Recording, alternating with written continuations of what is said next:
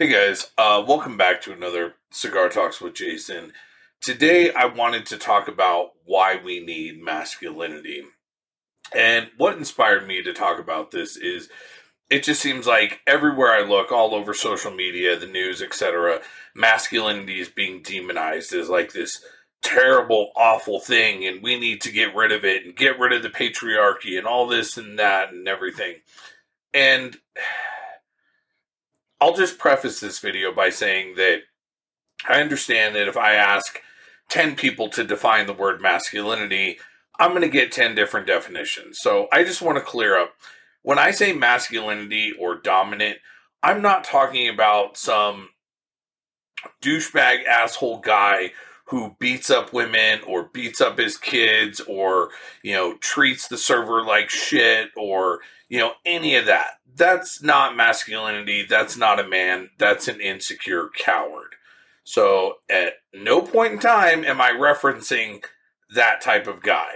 So with all that being said, um, masculinity is in fact one of the most important traits.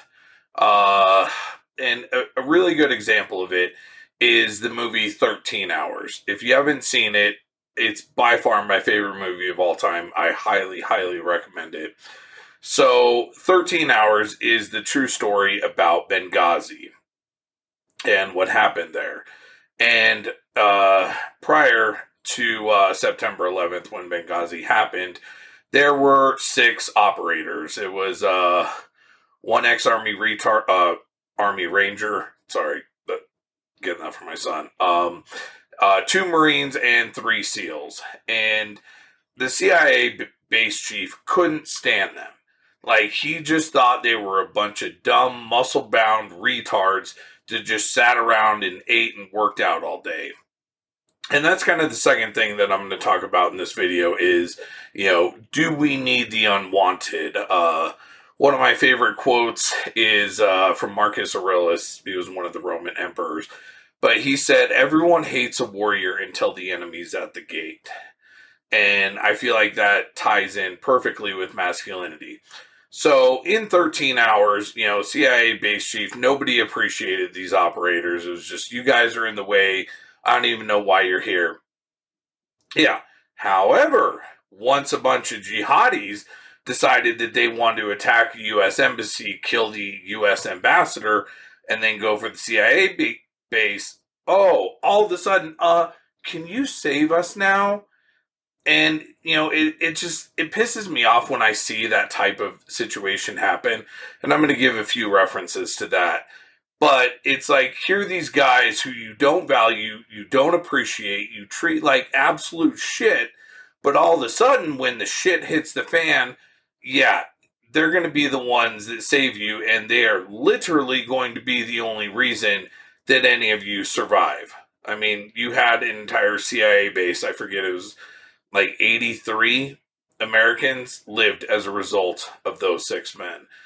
And, you know, there's just so many other examples of this. Uh, another great example is in Sturgis. If you don't know what Sturgis is, it's the largest motorcycle rally uh, in the world. It's it's gotten a little better over time, but it used to be that. I mean, if you know like motorcycle clubs, those are not the types of guys you mess with. Um, so wasn't that long ago that even the police wouldn't come uh, when Sturgis was going on. And this happens once a year. And it wasn't this last year, it was the year before but Antifa, who, you know, are big proponents of like defund the police, we need to get rid of them, blah, blah, blah, blah, blah, police are so horrible, etc. They decided it would be a good idea to show up at Sturgis because, for whatever reason, they decided bikers were these horrible, horrible people. Well, all the bikers, you know, ignored them. Hey, you know, free speech, do what you want. It, everything was fine until they thought it would be a good idea to kick someone's Harley. And if you know anyone who's in a motorcycle club or a real avid Harley enthusiast, you'd probably be better off if you just fucked his wife. Um, so, needless to say, that situation turned very, very volatile very, very quickly. However, the ironic thing is the members of Antifa, the, literally the only reason that any of them left there alive was because the police, who they can't stand, stepped in and protected them and escorted them out. Because if those police wouldn't have been there, there would have been a bunch of holes dug in the desert and nobody would have seen shit. So it's it's interesting that you know it's like oh screw the police, get rid of masculinity, all that, but then all of a sudden when shit goes wrong, then the first thing you're looking for is a dominant masculine man. You know, think about it like a- ask yourself if the zombie apocalypse uh, were to happen tomorrow, and I'm not saying anything bad about anyone who's you know, gender fluid or non binary or trans or female or whatever. I'm not doing that. And if you know, if you've seen my content, you know, I obviously, um, think very highly of everyone. But let's say the zombie apocalypse happened tomorrow. Chances are you wouldn't be running to your friend who is anything other than a strong, dominant, powerful man. You're going to go to his house. Why? Because he's probably going to have guns you know, he's probably going to be prepared for some shit like that, and you're going to need him to protect you. And you know, it, it's there's so many you know instances like, um, you know, it wouldn't surprise me if the vast majority of people today didn't know how to change a flat tire. So let's say you're going on a road trip, right?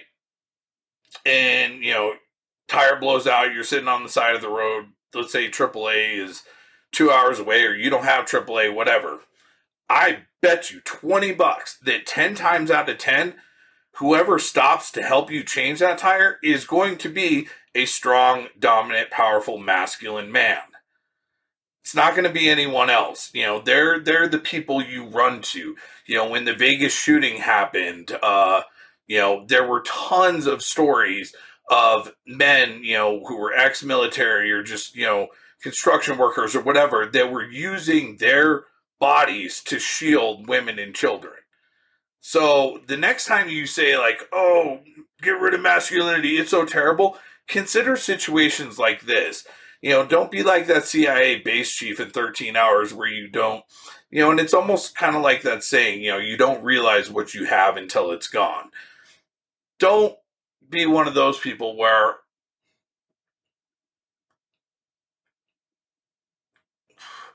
You know, another interesting thing is uh, one. I love philosophical questions, uh, philosophical conversations, and me and some of my friends were talking once, and and they brought up a good point. They're like, I wonder if you know it, it would be interesting to see if like, by the way, you know, we you know support free speech, but we as the police department, if we see that you post defund the police or fuck the police or whatever, we're not going to respond to any calls you make I wonder how many people would have actually still said that. You know, it's just, it's just ask yourself, like, how would you feel if someone treated you like shit all the time? Just did, you know, said terrible things about you, everything else. And then all of a sudden one day they're like, hey, I really need you. Can you come save my ass, even though I've been treating you like shit for the past year, five years, 10 years, whatever? I'm guessing you would be like, fuck no. So just, you know, put yourself in that situation. You know, let's say a robber broke into your house and they're armed. I guarantee you're going to be on that phone calling 911 under a second flat. You know, and and the thing is it's not strong, dominant, powerful masculine men. They are the protectors. They are the people who do the right thing no matter what, even if it costs them their life. Like me personally, if if I'm walking down the 16th Street Mall, for example, and I see a woman being brutally raped, you know, in an alley or something, I don't give a shit if there's four guys, five guys raping her. Like my self preservation goes out the window. And I will do anything and everything I can to save and protect that woman because that is what a masculine man does. And, you know, being that strong protector who ends up saving the day whenever everything goes to shit, that's not the only thing that masculinity is good for. Like, take for example, um, you know, not every woman, but just your average woman. She wants a man in the bedroom. She doesn't just want some pushover who, oh, yes, whatever you say, just totally walk all over me. I have no identity whatsoever. Like, she wants a guy who is not afraid to take control. She wants a guy who can actually make love to her. Like, yeah, you know, it might be nice to switch things up every now and then, but I'm saying generally speaking. And the thing is, most gay men feel like that too. And you know, if if you've ever watched any of my content on like OnlyFans or just for fans, I'm not doing anything like degrading or abusive or anything to my partners. Like it's a very like almost passionate, sensual uh domination. Um, you know, it's not like I said, degrading in any way, shape, or form to my partner. And, you know, like a masculine man will actually, you know, practice aftercare. It's not just, you know, a, a truly masculine dominant man isn't going to be like, oh, yeah, I just finished whatever, get up and leave. You know, he's going to stay there. He's going to, you know, cuddle you. He's going to hold you. He's going to, talk to you. He's going to make sure you're okay. Like these are all traits of a masculine man. Like it, it just it it drives me absolutely insane. You know, if if you were to completely get rid of masculinity, who's going to be the fireman? What you're going to get a bunch of people who are going to be like, "Oh, that's a fire. I'm not going in there." No, you need a strong, dominant masculine man who's like, fuck my life. I'm going to go in there and save that family or those pets or whatever it is. It just, it, it drives me insane. Masculinity is a beautiful thing and it should not be demonized or tried, you know, to eliminate it or anything. And, you know, I mentioned patriarchy early in the video. Like having, I'm not opposed to there being a patriarch or a matriarch. Either one works but for a a family to stay together, that God, that's a topic for another video. Is the destruction nuclear family?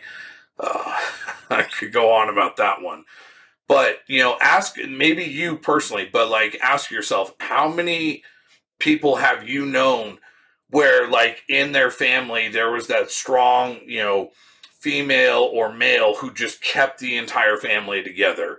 And it was like no we're all meeting here for christmas or you know for thanksgiving or whatever. And and they were basically the glue that held the entire family together and i'm guessing nine times out of ten when that matriarch or that patriarch died like the family basically disintegrated. Everyone just went their own ways. No one talked anymore. And you know it just is like okay well that was nice. You know it's it's yeah. So masculinity, it's not a bad thing, but when I say masculine, I'm not talking about the douchebag asshole who hurts and abuses others. And one thing I do want to make clear is a strong, dominant, masculine man will, under no circumstance, ever, I don't care who, what, when, where, why, no matter what, will ever get off on the pain or misery of others because I know there's going to be one or two comments about that. So, no, a strong, dominant, masculine man will never get off on hurting someone else, putting them down. A masculine man is going to be the type of person to encourage you to support you to be like no you actually you know should go back and get your degree or you should absolutely try and start this business or you know you should do anything. They're going to push you to be the best version of yourself. They're going to you know they're going to hold you accountable. They're going to encourage you. They, just like god can I, I you know and all of this and uh i guess this is my final thought but there's a famous saying and you can google it and there's all kinds of memes but uh it uh give me a sec so it goes strong men create good times good times create weak men Weak men create hard times. hard times create strong men. Where in that cycle do you think we are right now? I would love to hear your thoughts below in the comments. As always, what are your experiences? How do you feel about masculinity? Do you think I should do a video on femininity and why that's equally just as important as masculinity? I always love to hear what you guys uh, have to say and think. So, um, if you did enjoy this video, please like, comment, share, subscribe. Um, if you're interested, you can find me on social media on Twitter, Instagram, OnlyFans, just for fans, just at masculine Jason, all one word. I hope you guys have an absolutely fucking amazing, amazing week. I love you all.